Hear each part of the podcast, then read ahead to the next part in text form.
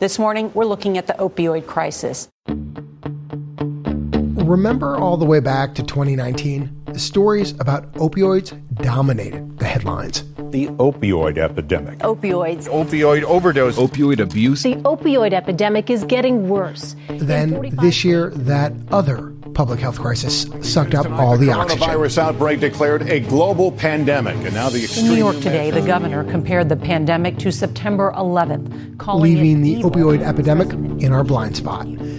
Data trickling in suggests 2020 may set record highs for opioid related overdose deaths. Today, where we're going wrong and how we can change the tide. From the Annenberg studio at the University of Pennsylvania, I'm Dan Gorenstein, and this is Trade Offs.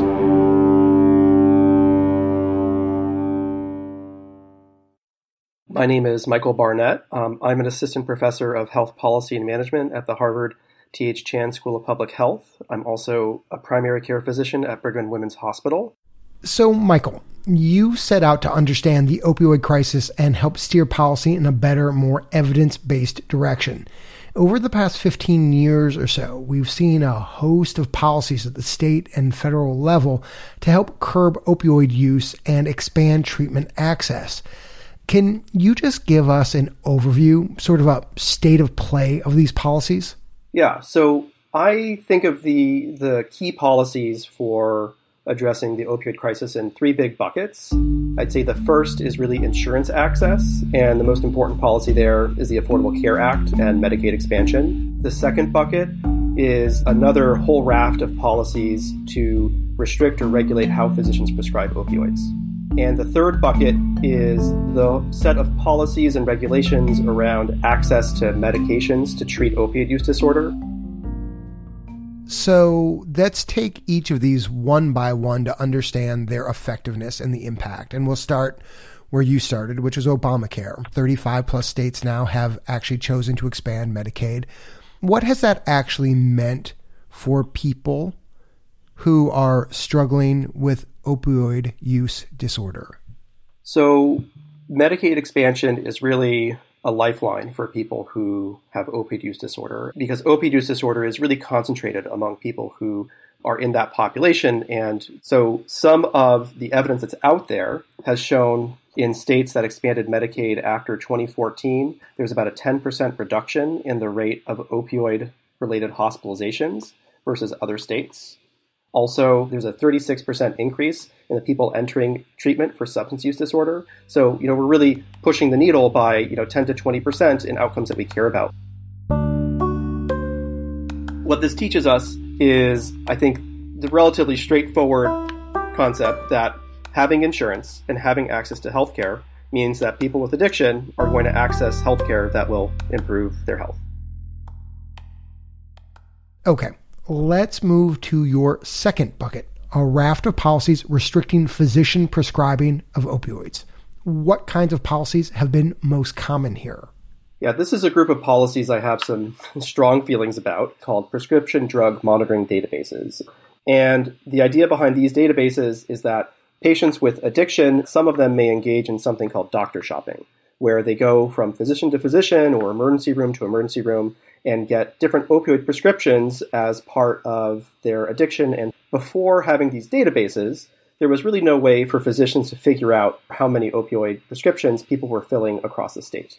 And these databases were basically just a repository where a physician could look up all the prescriptions for opioids or other controlled substances that patients had been filling in the past couple of years. Why are you not such a big fan of these databases? Have they had any positive impact? The evidence suggests that these databases have probably had a decent impact on reducing high risk prescribing and have maybe cut down on this notion of doctor shopping. But I guess the reason I have strong feelings about these databases is that they've gotten so much policy attention, and it's just not really clear that this is the major way we're going to move the needle on the real crisis that we face, which is that people are dying.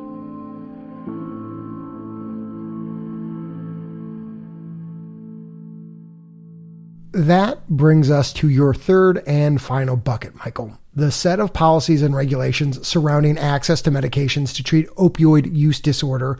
And there's a growing awareness that things like methadone and buprenorphine are really the gold standard medications for people struggling with opioids. At a high level, what are the key policies around prescribing these? This is a group of laws and regulations that are a bit all over the place because there hasn't been much of a coordinated state or federal response. One of them is really Medicaid programs at the state level, realizing that if they're going to tackle opioid use disorder, they need to make it easier and more attractive to prescribe these medications. Studies have found buprenorphine and methadone reduce opioid deaths by about half. Yet 80% of people who could benefit from medication assisted treatment don't get it. Doctors and other medical professionals need a special license to prescribe buprenorphine treatments, and many face caps on how many patients they can treat and for how long. Methadone is also highly regulated. Michael says these sorts of restrictions speak to the persistent stigma that surrounds this type of treatment.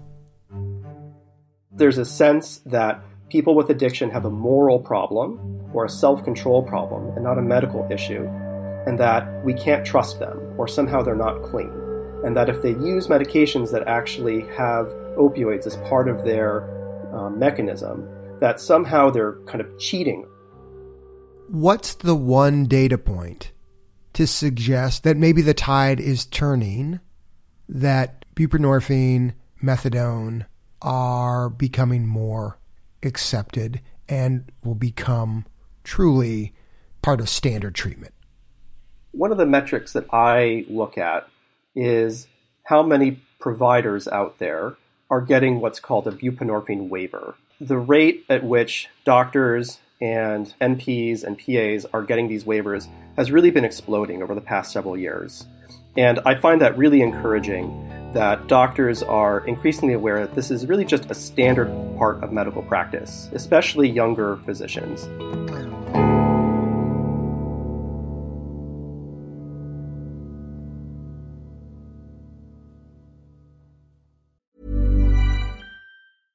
Quality sleep is essential. That's why the Sleep Number Smart Bed is designed for your ever evolving sleep needs. Need a bed that's firmer or softer on either side? Helps you sleep at a comfortable temperature? Sleep Number Smart Beds let you individualize your comfort so you sleep better together. JD Power ranks Sleep Number number 1 in customer satisfaction with mattresses purchased in-store. And now save 40% on the Sleep Number limited edition Smart Bed for a limited time. For JD Power 2023 award information, visit jdpower.com/awards. Only at Sleep Number stores or sleepnumber.com.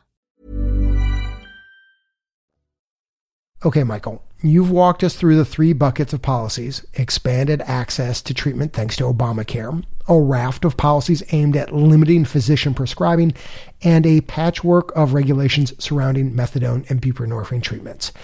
Despite some progress, Overall, the opioid death toll continues to climb. What grade would you give the United States before the pandemic hit? So I would give the country either a D plus or a C minus right now. The amount of money and effort that we have to throw at this problem hasn't really approached even close to what we really need. I guess the reason it's not a failing grade is because there is progress being made in a lot of sectors, but we have so much progress to make.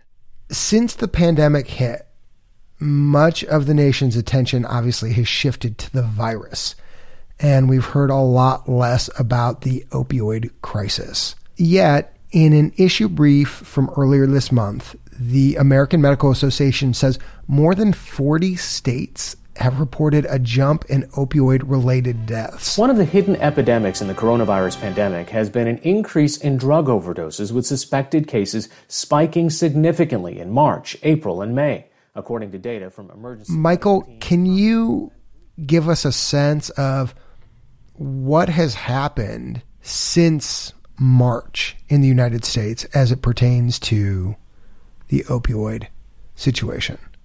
First of all, there's a huge economic recession. Levels of mental illness and symptoms of depression, anxiety are through the roof. And of course, there's a lot more social isolation. I think all of this is really a recipe for depression, loneliness, and the kind of despair that really can feed the cycle of addiction.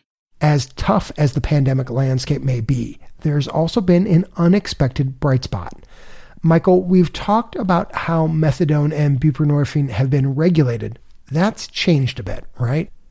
The pandemic triggered kind of a, a previously unthinkable loosening of a lot of the regulations that we've talked about around prescribing medications for opioid use disorder and addiction. So, for instance, enabling doctors to prescribe buprenorphine to people for the first time without seeing them in person by a phone call or a video visit. Consulting patients through video conference has opened up a new world for the addiction specialist. It's been the biggest game changer that I've had in my time in addiction medicine. Or really loosening the restrictions around how people can get treated with methadone, which usually many patients have to show up every single day to get their methadone dose.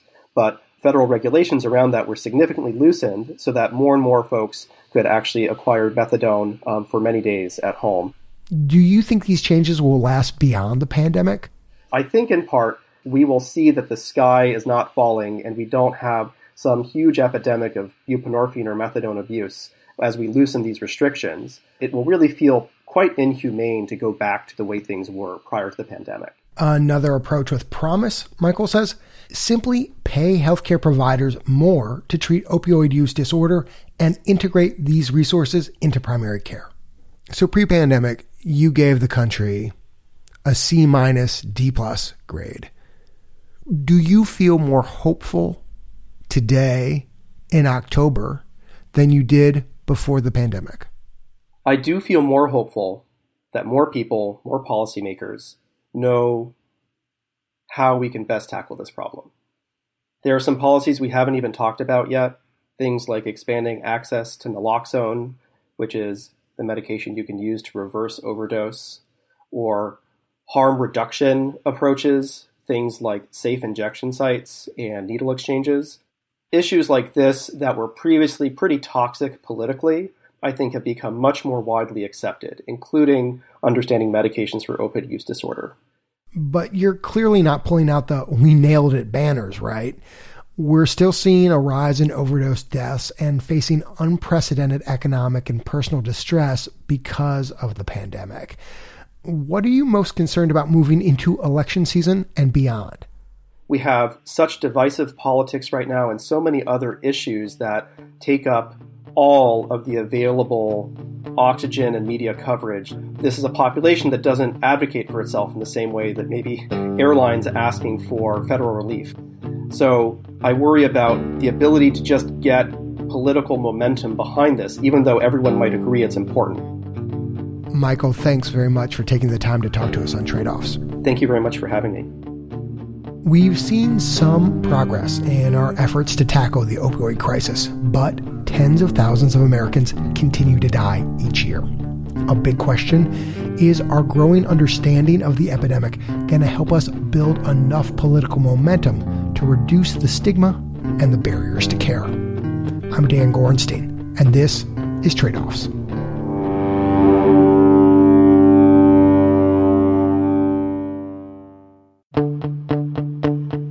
The COVID 19 pandemic has forced healthcare into a telehealth revolution. Telehealth has existed for a long time, but the paradigm shift is actually putting a reimbursement model around it and recognizing it as formal healthcare. But how many of these new pandemic policies are here to stay? Next time on Trade Offs.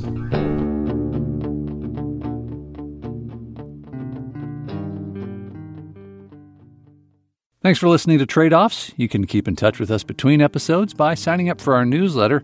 Just click on the link in the show notes or on the big orange button at the top of our website, tradeoffs.org. Of course, you can follow us on Twitter at TradeOffsPod, and we'd be eternally grateful if you gave us a rating on Apple Podcast or whichever app you use, because it really does help people find us.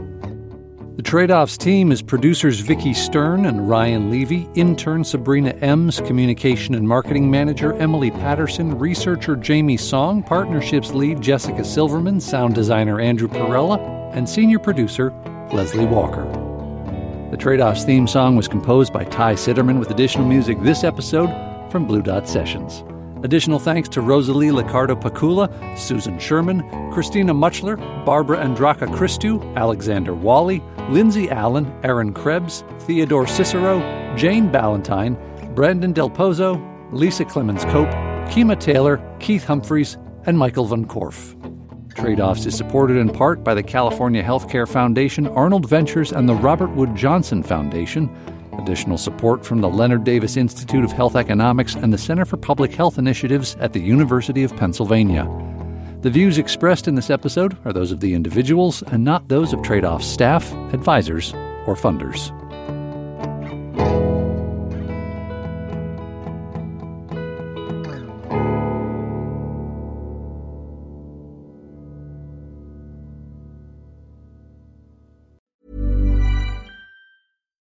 We're on a budget, we still deserve nice things.